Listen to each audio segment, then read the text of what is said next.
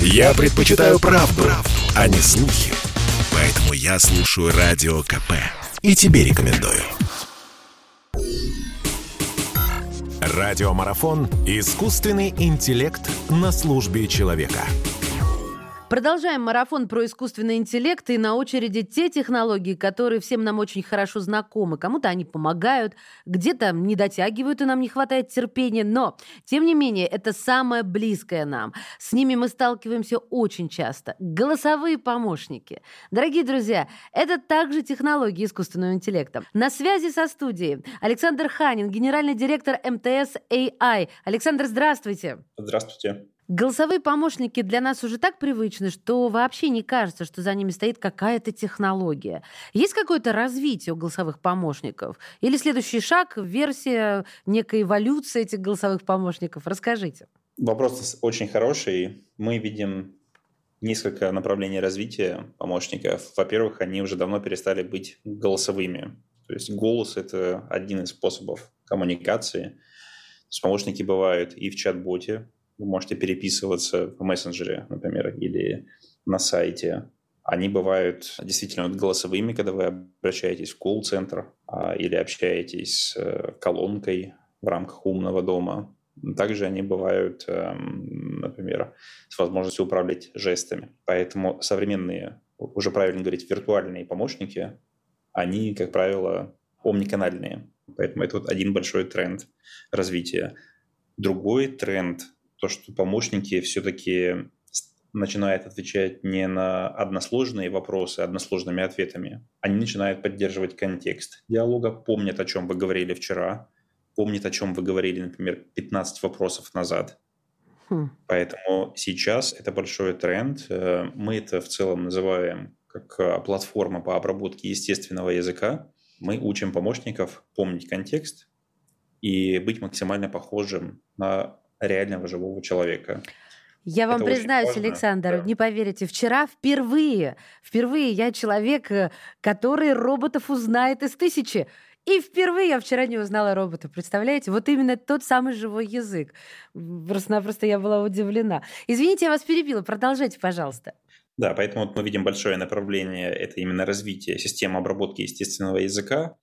И если посмотреть, по статистике, мы же как люди точных наук смотрим обычно на отчеты, уровни ошибок. Пока ошибки очень большие, поэтому область для развития огромная. И здесь у нас есть определенное преимущество, у нас есть достаточно большой набор данных, это десятки миллионов абонентов, на которых можно тоже эти системы и, а, и опробировать, и дообучать. Потому что чем отличается старое поколение чат-ботов э, от э, современных роботов отличается тем, что раньше это был просто заранее записанный, запрограммированный диалог, то есть на основе правил. То есть робот вам всегда отвечал на «привет», например, «добрый день» или также «привет».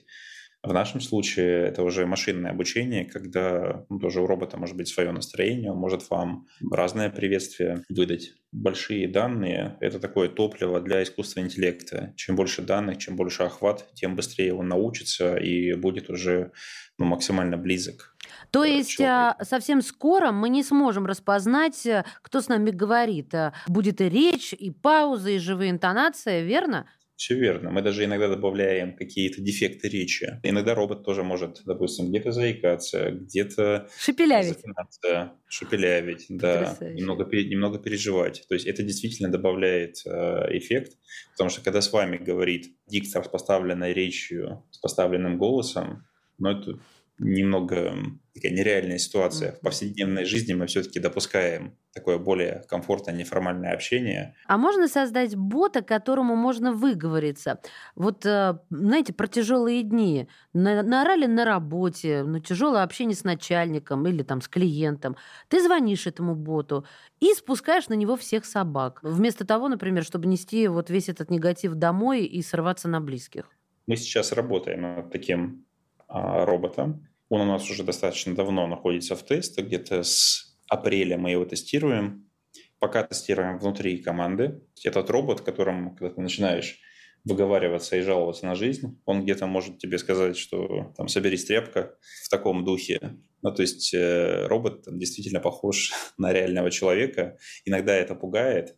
Вот мы как раз сейчас дорабатываем а, личность робота, чтобы ну, действительно с ним можно было широкий круг вопросов обсудить, а не только там, какая сегодня погода и какие тарифы и какие платежи по кредитной карте. Вот со стороны пользователя не всегда бот кажется верным решением, потому что нам нравится, и мы привыкли, что нам отвечает живой человек. А кому на самом деле помогают чат-боты? Чью работу они облегчают? Во-первых, чат-боты это отличное решение. Ну, то есть чат-боты, голосовые роботы – это отличное решение, когда вы не хотите ждать в очереди, Потому что, наверное, всем нам знакома ситуация, когда вы звоните в службу поддержки, и вам говорят, вы 20 в очереди, ждите полчаса. И вы ждете, вот, слушаете эту ужасную музыку. В случае с роботом ответ, он сильно-сильно быстрее, и по статистике большая часть все-таки вопросов – это вопросы рутинные. А, и действительно, такую существенную часть звонков по банальным вещам можно отдать роботам. С другой стороны, есть направления роботов, которые дополняют возможности оператора. То есть представьте, что вы общаетесь с консультантом, который, не знаю, вы делаете ремонт и хотите понять где-то какие материалы, какие сроки доставки. Когда вы общаетесь э, просто с живым оператором, я тоже с этим сталкивался несколько раз, оператор говорит, так, подождите, я пошел узнавать. И идет куда-то узнавать.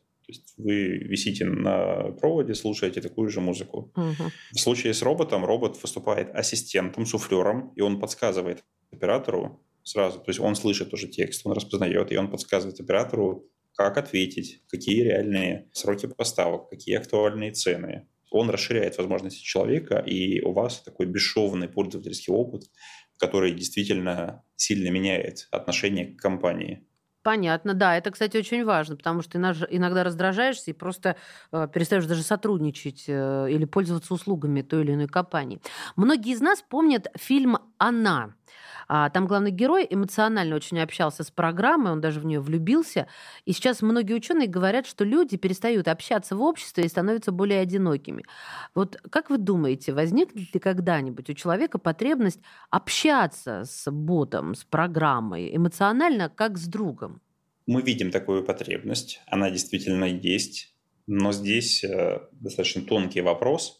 Мы недавно присоединились к документу, который называется этика искусственного интеллекта, mm-hmm. подписали кодекс этики, и действительно в ряде случаев, вот вы говорите, что действительно можете даже не отличить робота от живого человека, иногда не нужно проходить тест Тьюринга, который призван на то, чтобы квалифицировать э, роботов как неотличимых от человека. То есть иногда нужно будет просто заявлять в явном виде, что сейчас вы общаетесь с роботом. Возможно, это будет такое требование законодательства. В некоторых странах оно уже есть. Поэтому это же может относиться и к эм, виртуальным помощникам или друзьям. Точно нужно будет знать, что вы общаетесь с роботом. Mm-hmm. То есть робот не должен со злым умыслом имитировать человека реального. Потому что вы же знаете, что есть э, масса технологий, которые называются deepfake, когда робот может имитировать голос известного человека, ну, либо даже просто вашего собеседника. Поэтому, конечно, здесь вопрос тонкий. Мы за прозрачность, и мы разрабатываем тоже ряд продуктов, которые а, верифицируют вообще качество контента и его реальность. То есть мы против э, дипфейков. Возможно, вы дадите несколько советов мне и нашим слушателям, как общаться с умной программой, чтобы не нервничать и получать ответы на свои вопросы. Понимаете, а то ведь э, сразу же, как только робот тебе отвечает, ты кричишь ему «оператор», да, потому что знаешь заранее, что эта машина на твои вопросы ответов не даст. Вот совет, как говорить с чат-ботом, о чем говорят боты? Ну, у нас большая просьба относиться с пониманием к ряду роботов. Это касается не только наших роботов, но и в целом роботов на рынке. Пока они действительно несовершенны. Но а, они активно развиваются, и вы увидите, что через несколько лет это действительно будет э, такая же неотъемлемая часть нашей жизни. Мы верим вообще в инновации, мы верим, что технологии искусственного интеллекта принесут гораздо больше пользы, чем доставят э, неудобств и вопросов. Важно показывать э, динамику по изменению качества продукта. Поэтому мы активно работаем, чтобы динамика была стремительной.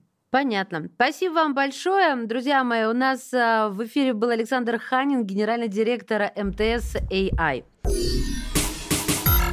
Радиомарафон «Искусственный интеллект на службе человека».